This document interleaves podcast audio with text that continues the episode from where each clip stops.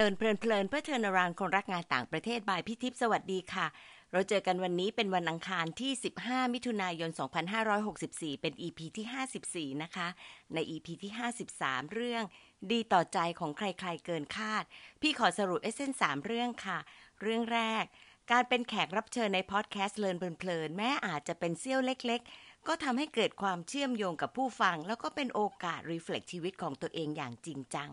ข้อ 2 เมื่อก้าวข้ามความเขินต่อคนใกล้ตัวในครอบครัว จะทำให้เรารับรู้แล้วก็แสดงออกได้ลึกและซึ้งใจอย่างไม่น่าเชื่อค่ะ ข้อ 3 ความรู้สึกดีๆ ที่เกิดขึ้นจากการฟังรีเฟล็กของแขกรับเชิญและคนใกล้ตัว เป็นความสุขที่เกินค่าและสุขนานมากเลยค่ะ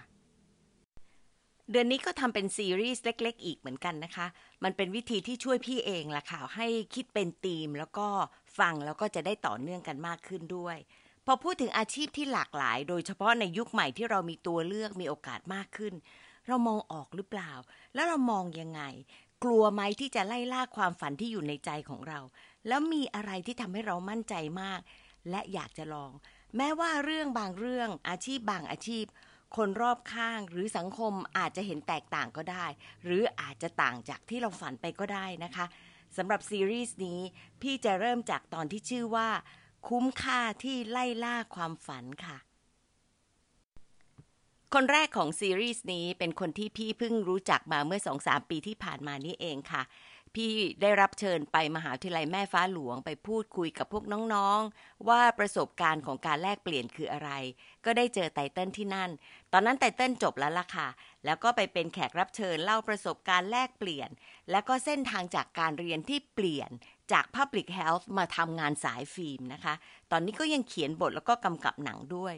ไตเติ้ลมีวิธีคิดที่น่าสนใจ แล้วก็เป็นคนที่ชักชวนให้พี่ไปดูหนังวาย เรื่องแรกของพี่เลยล่ะค่ะ ก็เป็นผลงานชิ้นแรกของไตเติ้ลด้วยเรื่อง เข้ามาเชงเม้งข้างๆ หลุมผมครับ แปลกแล้วก็สนุกที่ทำให้พี่เนี่ยต้องติดตามจนจบเลยค่ะ ก่อนพี่จะเขียนสคริปต์ก็เสิร์ช Google เพิ่ม ไปเจอว่าไตเติ้ลผลงานเยอะเนาะ แล้วก็ล่าสุดก็ยังได้รับรางวัลละครไทยที่สุดแห่งปี 2020 VTV Award จากเรื่องพฤติการที่ตาย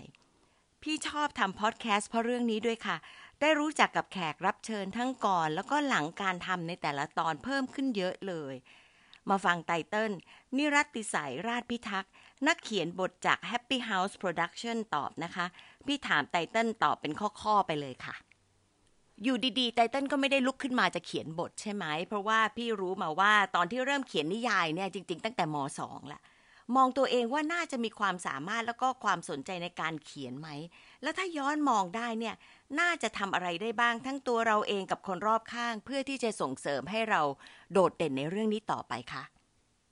ตอนนั้นเนี่ยครับก็ต้องยอมรับเลยครับว่ามีความสามารถเนี่ยน้อยมากๆเลยครับ แต่ก็มีแต่ความอยากเขียนล้วนๆเลยนะ ด้วยความที่อยากเล่าเรื่องอะไรสักอย่างนะครับ แต่จะวาดรูปการ์ตูนก็ไม่สวย เลยตัดสินใจว่าอะลองเขียนดูแล้วกัน ถ้ามองย้อนกลับไปได้นะครับ ก็คงทำแบบเดิมครับ แต่คงจริงจังกับการเขียนมากขึ้น ไม่ได้เขียนแค่เพราะว่าแบบอยากเขียนแต่ว่าต้องมีวินัยในการเขียนด้วยครับผม การไปเป็นนักเรียนโครงการแลกเปลี่ยนที่อเมริกาทำให้ไตเติ้ลเปลี่ยนชีวิตไปยังไงบ้างไหมคะ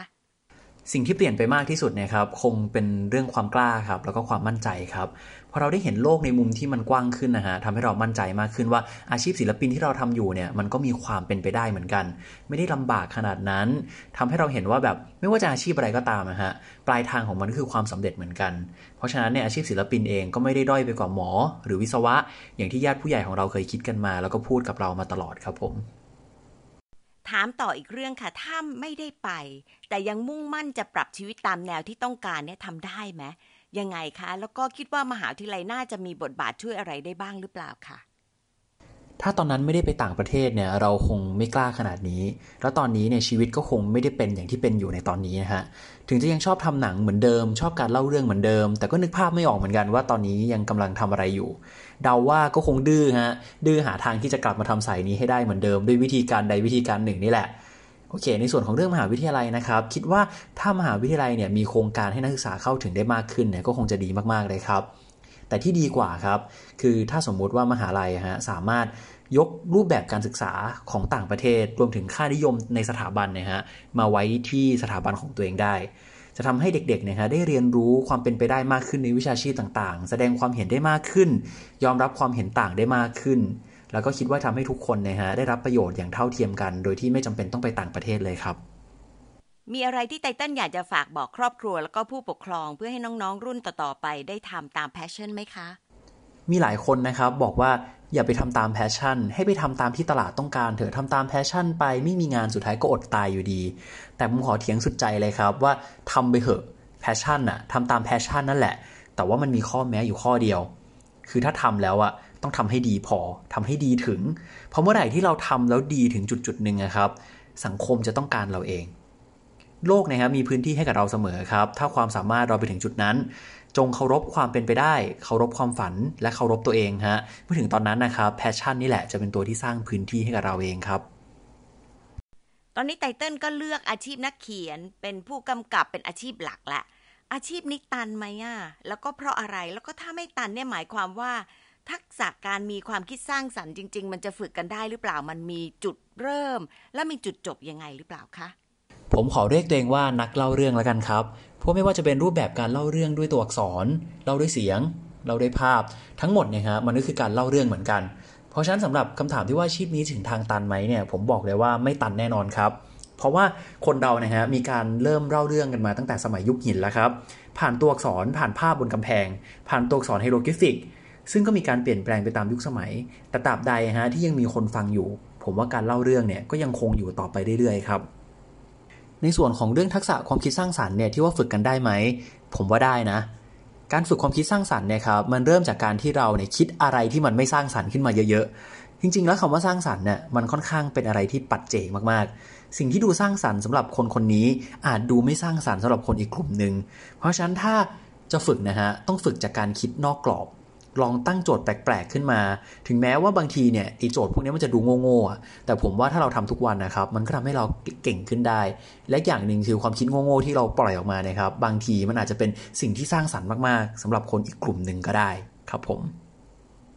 ไตเติ้ลได้ใช้หรือประยุกต์ใช้ความรู้แล้วก็ทักษะด้าน Public Health บ้างไหมคะ อะไรบ้างเอ่ย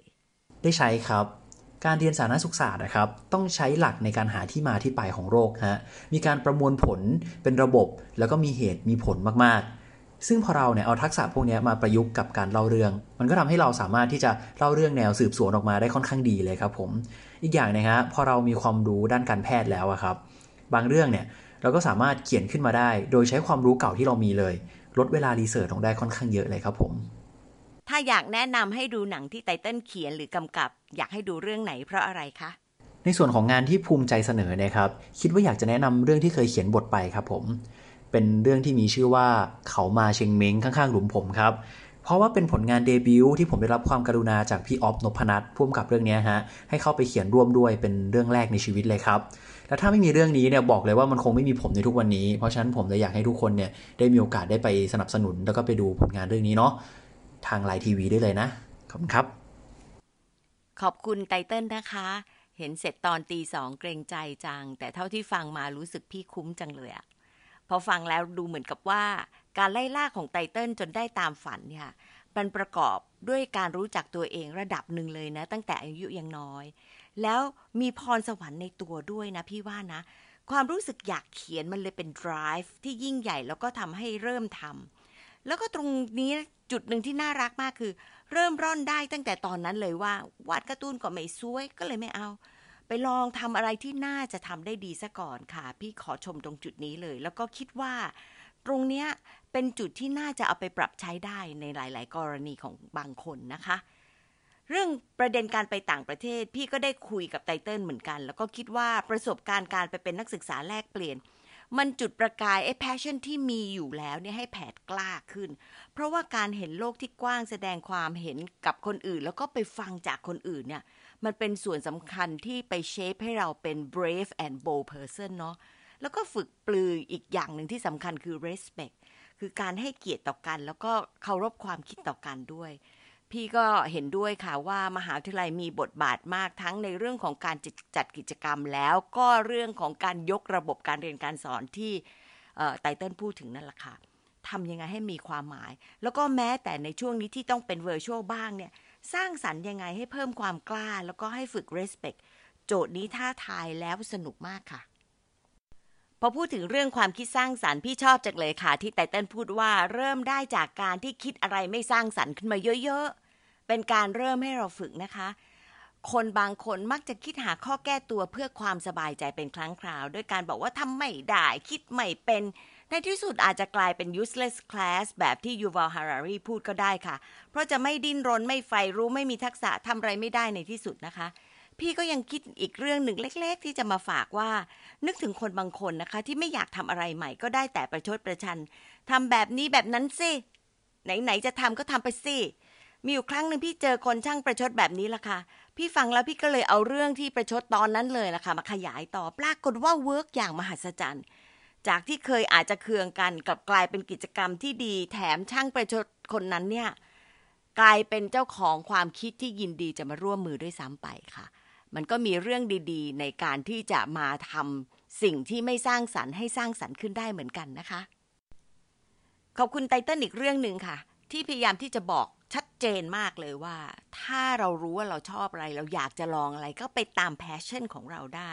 ทำให้พี่คิดถึงหนังสือเรื่องย่อที่พี่เคยฟังมาจาก summary.com เมื่อปี 2019 นะคะ เรื่อง Dark Horse แต่งโดยท็อดโรสแล้วก็โอกิโอกัสค่ะ เป็นเรื่องของอัลวาโรจามาริโลที่ชอบดูนกมากกำลังเรียนปริญญาเอกด้านชีววิทยา แต่ต้องไปดูเรื่องของมดที่เอกวาดอร์ ปรากฏว่าเจ้าตัวเนี่ยกลับไปบินมีความสุขกับการดูนกสักเกือบตลอดเวลา ที่เขาพูดแล้วเนี่ยคนฟังจะรู้สึกถึง passion คือตรงนี้ค่ะ เขาบอกว่า I got to the jungle and realized I was not excited by the ants. I was spending all my time trying not to look at all the tropical birds around me and then I finally realized I loved birds. สักพักเลยเลิกเรียน ไปประสบความสำเร็จตั้งบริษัททำทัวร์ให้ไปดูนกอย่างจริงจัง เป็นความสุขที่ได้ดังใจเลยล่ะค่ะ ฟังนักเล่าเรื่องแล้วเป็นยังไงบ้างคะ คนนี้นี่เขายุ่งมากเขาบอกตัวเองว่าเป็นชีวิตที่ work right balance นะคะ แทนที่คำว่า life ด้วยไรแต่ก็ไม่ไร้แฟนคลับค่ะ น้องๆที่ฟังตอนนี้ อย่าลืมตามไปดูซีรีส์นะคะว่า เขามาเชงเม้งข้างๆ หลุมผมครับเนี่ยจริง ๆ มันเกิดอะไรขึ้นบ้างค่ะ พี่ก็ได้ตามเกาะเทรนด์วายตอนนั้นเลยล่ะค่ะอ้าละค่ะมา reflect กันนะคะหนึ่งเรื่องที่ชอบจากสิ่งที่ไตเติ้ลแชร์สองเราจะเจอตัวเองได้ยังไง และถ้าไม่เจออะไรที่ได้ฟังที่คิดว่าน่าจะลองเอาไปปรับใช้ค่ะ ขอบคุณที่ตามฟังนะคะ แล้วก็พบกันวันอังคารหน้าค่ะ สวัสดีค่ะ